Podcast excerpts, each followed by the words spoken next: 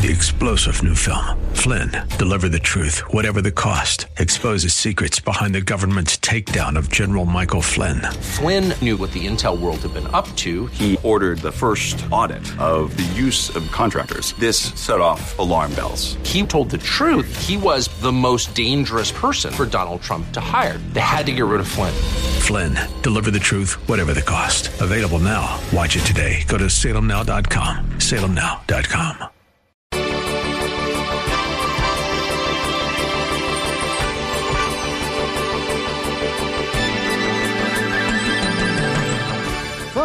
others knew the truth about Paul.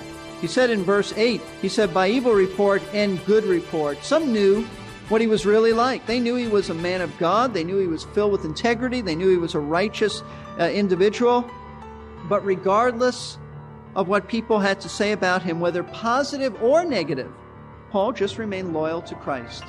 It, it didn't change him one way or another. If everybody applauded him, it wouldn't make any difference. If everybody hated him, it wouldn't make any difference. Now, it didn't feel good to Paul. Nobody wants to be disliked.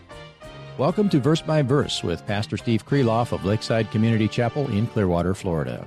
Today we'll conclude a three part message in Pastor Steve's series about hindrances to the gospel, taken from 2 Corinthians chapter 6. The Apostle Paul recorded for us a long list of the kinds of things and the ways he endured in order to not hinder the gospel. In verse 8, he said, By glory and dishonor, by evil report and good report, regarded as deceivers and yet true. Let's consider how that might look in our own lives. Here's Pastor Steve. Paul introduces this new trial by presenting the various ways that people evaluated him and his ministry. Some had high praise for the apostle, his ministry. Some had only negative things to say about Paul. But this is the paradox of ministry. This is the puzzlement. You are loved deeply by some and you are hated deeply by others. You are correctly evaluated by some and you are completely misjudged by others. Let's see what Paul means by what he writes. He writes, number one, by glory and dishonor. Some held Paul in high esteem, high regard. This is how the word, by, by the way, glory is used here. Doesn't mean that they worshiped him. It just means they appreciated him. He was appreciated. He was admired. Uh, by many for his selfless ministry. And I, I, think one of the greatest illustrations of this, let's look at Acts chapter 20. Remember, we, we, we won't have to go through everything in Acts 20, but the setting is this. In Acts chapter 20, Paul had called the elders from the church at Ephesus to meet him in a place called Miletus. And there he explained to the elders that they, they're not going to see him anymore. It's his final charge to them. It's a charge to church leaders. And he said, guys, I've been with you for years. I've poured out my life. I worked hard with these hands, never took any money from you. I taught you day and night. I taught you with tears. I went house to house. I taught Jews. I taught Gentiles. I called people to repent. I called them to faith in Christ. I have given myself to you. And I've got to tell you, he says in, in verse 28, he says, Be on your guard for yourselves and for all the flock among which the Holy Spirit has made you overseers to shepherd the church of God, which he purchased with his own blood. In other words, he's saying, listen, I'm leaving, but I want you to take heed to yourself and take heed to this flock. I've taken care of this flock for some time, but now it's your turn to take care. You've got to do it. And, and I want you to know after I leave, there are going to be men who will come in from uh, outside and they're going to lead the disciples astray. There's going to be some from your own rank. Some of you as elders are going to lead people astray. Make sure you teach them the word of God. And he said in verse 32, Now I commend you to God and to the word of his grace, which is able to build you up and to give you an inheritance among all those who are sanctified. I've coveted no one's silver, no one's gold or clothing. And then he explains that he not only taught them the word of God, he lived an exemplary life before them. But notice verse 36. When he had said this, when he said these things, he knelt down and prayed with them all. So this was a, a departure. This is a farewell prayer. And here's their response. And they began to weep aloud and embraced Paul and repeatedly kissed him, grieving especially over the word which he had spoken that they would not see his face again. And they were accompanying him to the ship. Folks, this is a man deeply loved. These are strong elders in the church. These are the most godly men in this church and they are falling on their knees and falling over Paul and embracing him and kissing his neck repeatedly. And then they can't, they, they, they want to be with him as much as possible. They accompany him to the boat. This man was deeply loved. This man had uh, people who had deep affection for him. The Philippians certainly loved Paul dearly. They, they gave him, uh, on more than one occasion, financial uh, gifts Paul wrote them in chapter 4 and said, Nobody else was sensitive to my needs. Nobody was thoughtful like you. I'm not coveting it. I didn't say that I desired it, but it's so kind of you to do this for me. Paul deeply appreciated them. They deeply appreciated him.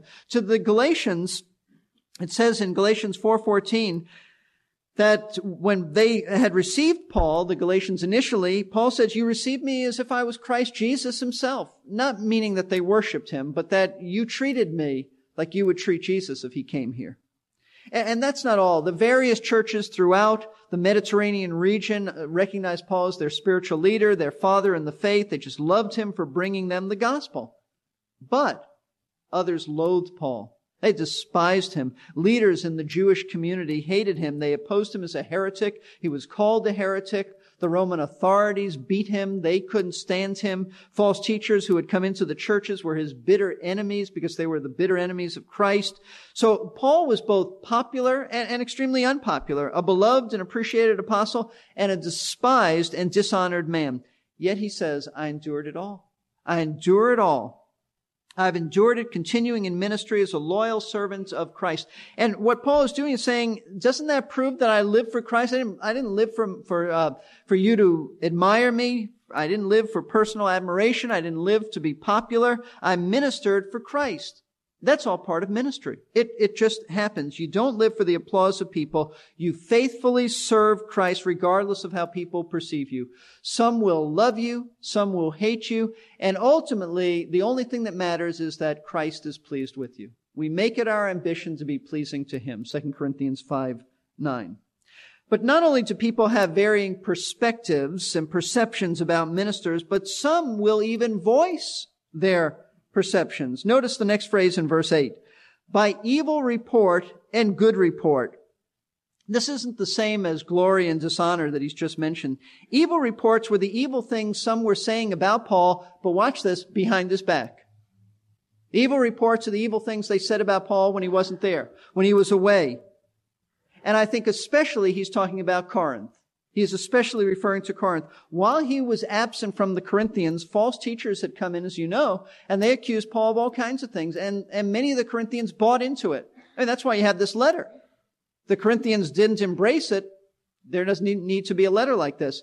The Corinthians, some of them were saying Paul was a liar who couldn't keep his word. He couldn't keep his word about visiting them. He certainly can't keep, you, you can't believe what he has to say about Christ. Some said he was greedy for their money, that, yeah, he's, he's an offering, he says, for the poor Jewish believers at uh, Jerusalem, but we think Paul's taken a little bit off of the top. That's why he didn't want money from us. He's doing fine. Others said he was a weak speaker, as you, as you know, we've looked at this. He was a weak speaker, um, not a particularly good looking man. They said he, some said he was an immoral man. He did things in private that uh, he's embarrassed to tell us about. Others said he always seems to be suffering. There's only one explanation for this, one interpretation. The man keeps suffering because God keeps punishing him. He's such a sinful individual.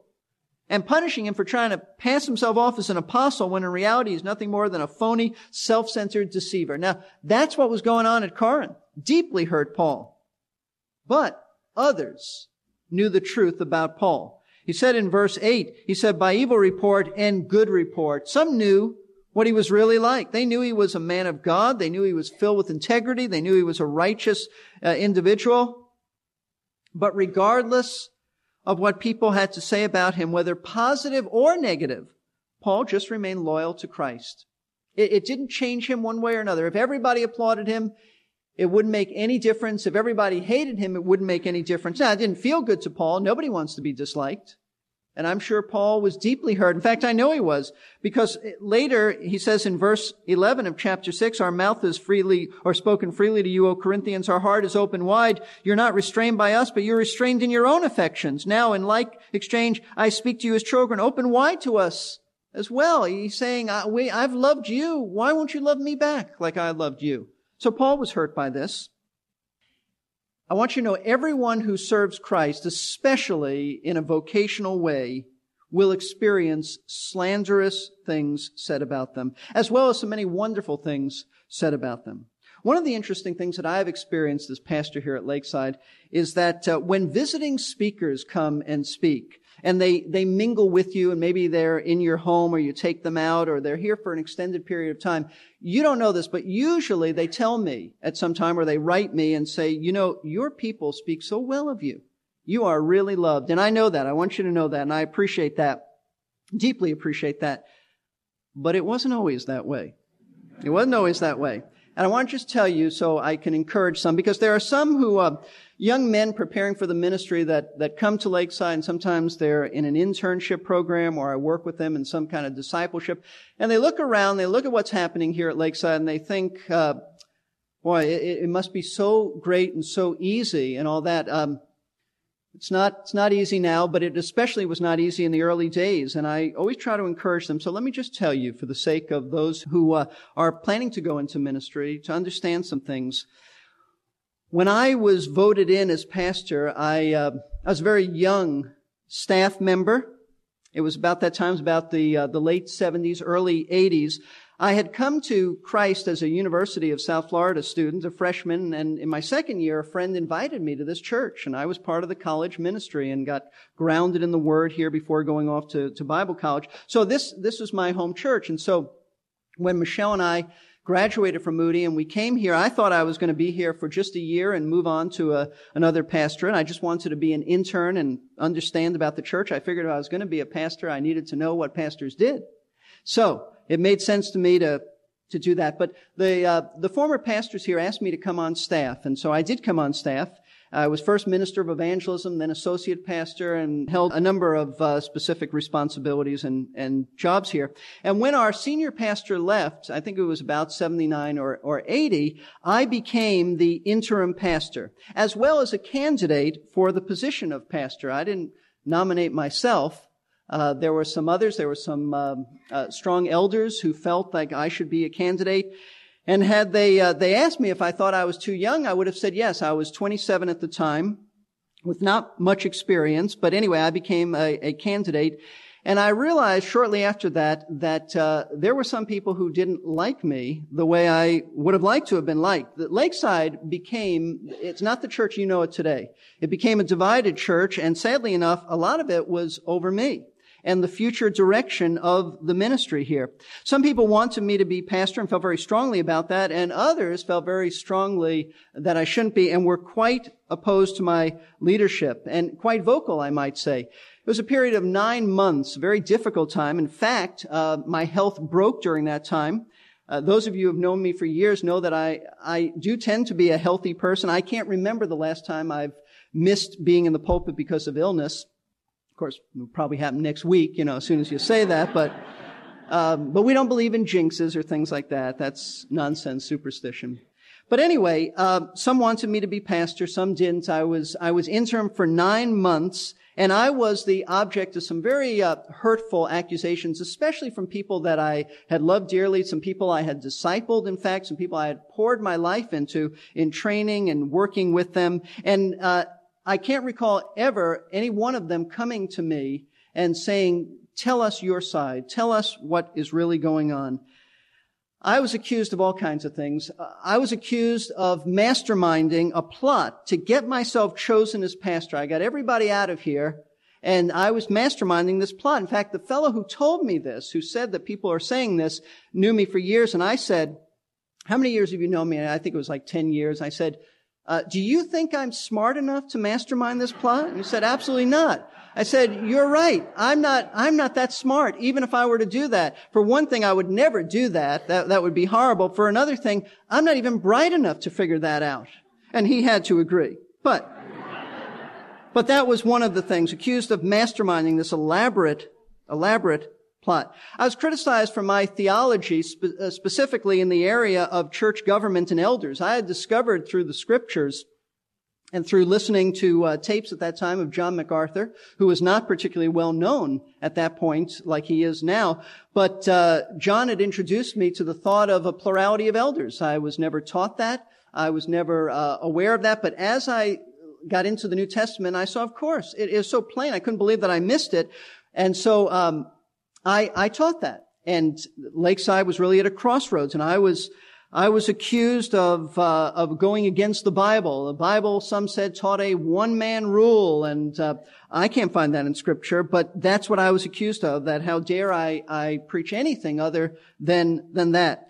Uh, not only that, it was my theology under attack. My preaching was under attack. They said you preach too long, you preach over people's heads, and they're just not going to stand for it. People are not going to. They're, they're going to leave, and some people did. In fact, they told me that where I really belonged was in seminary and Bible college. Uh, they didn't mean that as a compliment, I might add. It wasn't a compliment. What they, what they were saying is that's where you should be teaching. And so I said, so let me see if I understand you correctly. I should be teaching in a Bible college, training men preparing for ministry. Yes. So I would prepare them to go back and be pastors like the one you don't want. Well, that really was, was the issue. Then they said my decision making skills, they condemned that. My uh, lack of, of ministry and youthfulness were criticized. And uh, I, I would have agreed with that, that last one. In fact, it was so bad that Michelle came to me with sort of tongue in cheek and say, you know, if I knew you were this rotten, I don't know if I would have married you. and I must have said at the time, you don't even know half of it. There were some, uh, there were even some and I know you'll gasp when I say this. Of course, now I say you won't gasp, but there were some slanderous things said of me of an anti-Semitic nature. I knew there'd be that reaction. And, and, and well, it should be. That's a horrible thing. And, uh, I remember thinking at the time, maybe I should just resign. Why am I going through this?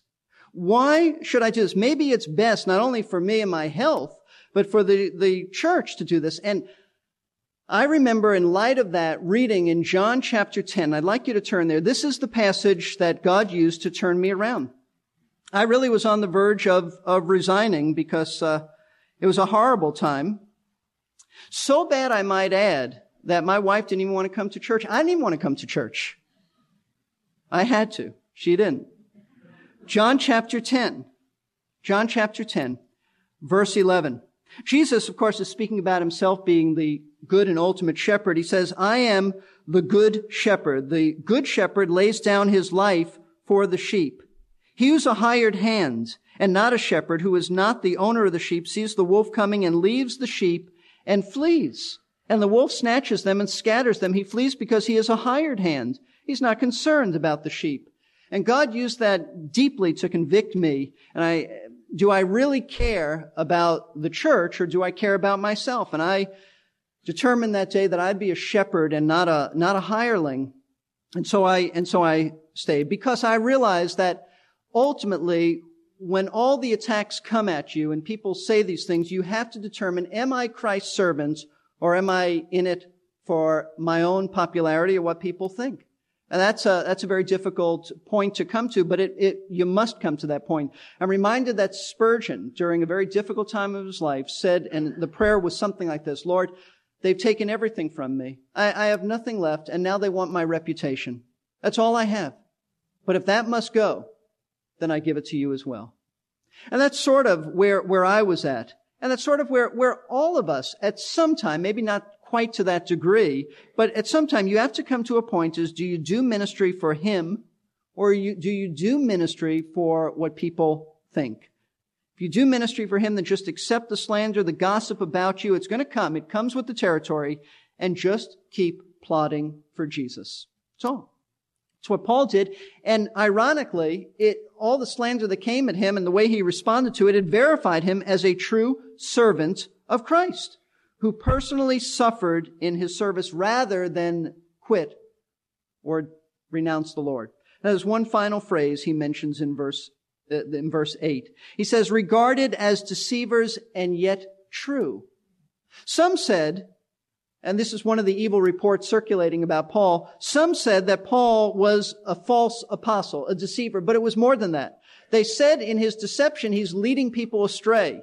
It wasn't that Paul just said, I'm an apostle and nobody listened to him. If you listen to him, you're going to be led astray.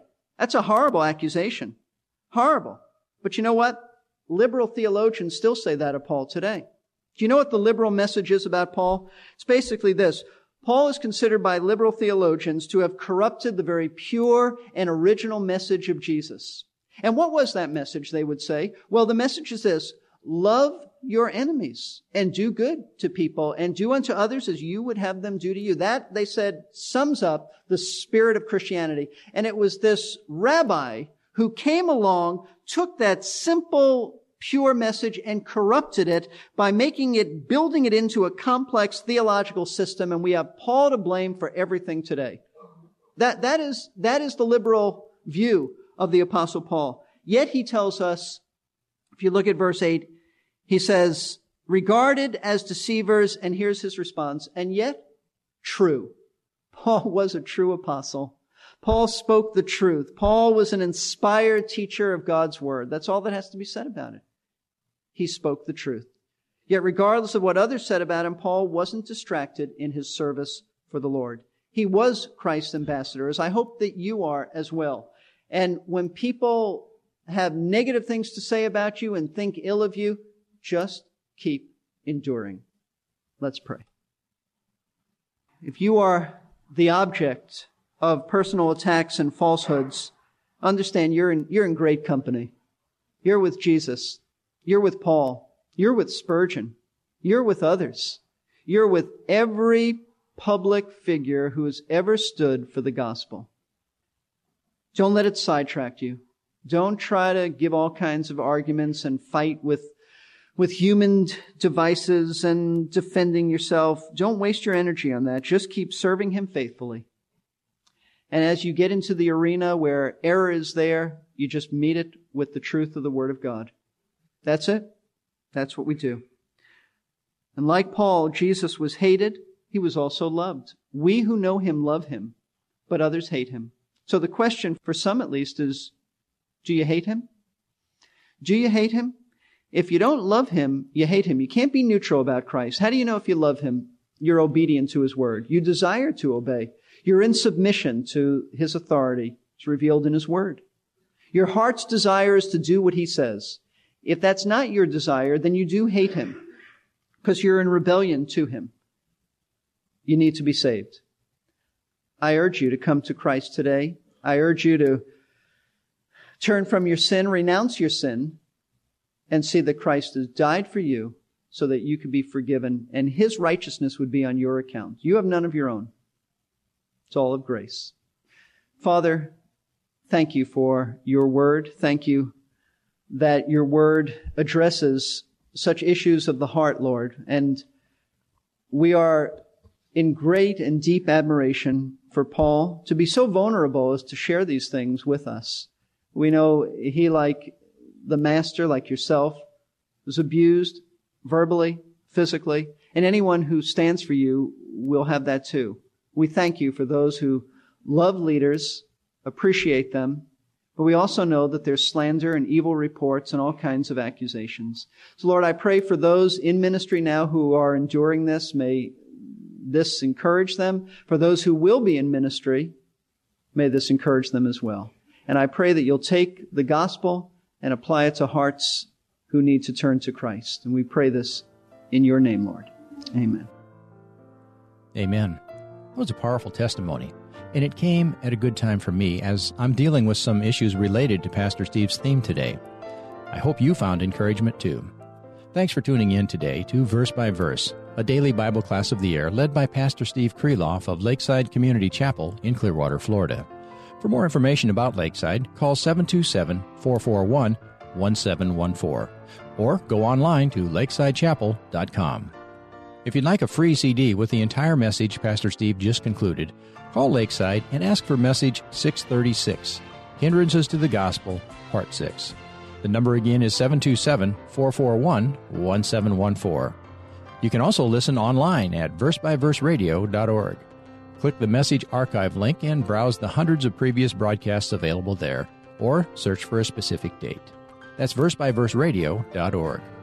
If Verse by Verse is helpful in your spiritual life and you'd like to help fund these programs, There's information about that on our website, too. This is Jerry Peterson. I imagine almost all of us have been falsely accused, and there are few experiences that are more painful or frustrating, especially when the accusation comes from other Christians. God knows the truth, but it seems like no one else does. Years ago, a pastor friend of mine was falsely accused, and I don't think he or the church ever completely got over it. My friend left the ministry altogether. Several people left the church, and those who remained were never quite sure what really happened. In our next verse by verse, Pastor Steve will begin the final sermon in this series on hindrances to the gospel. I hope you can join us.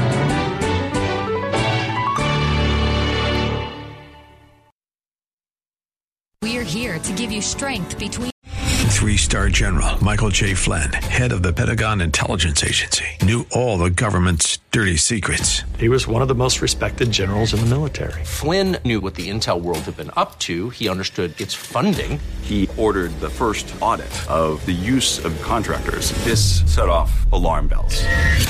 The explosive new documentary, Flynn, Deliver the Truth, Whatever the Cost, uncovers the facts behind this scandal. Flynn told the truth. He was the most dangerous person for Donald Trump to hire. I find out the worst enemy that I'm going to face in my life is right here in America. They took my assessment and they wanted me to change it. And I was like, I'm not changing it. They had to get rid of Flynn. With in depth interviews, archival footage, and never before seen personal records of the man behind the headlines. I just felt like I was drowning. Flynn, deliver the truth, whatever the cost. Available now. Watch it today. Go to salemnow.com. Salemnow.com.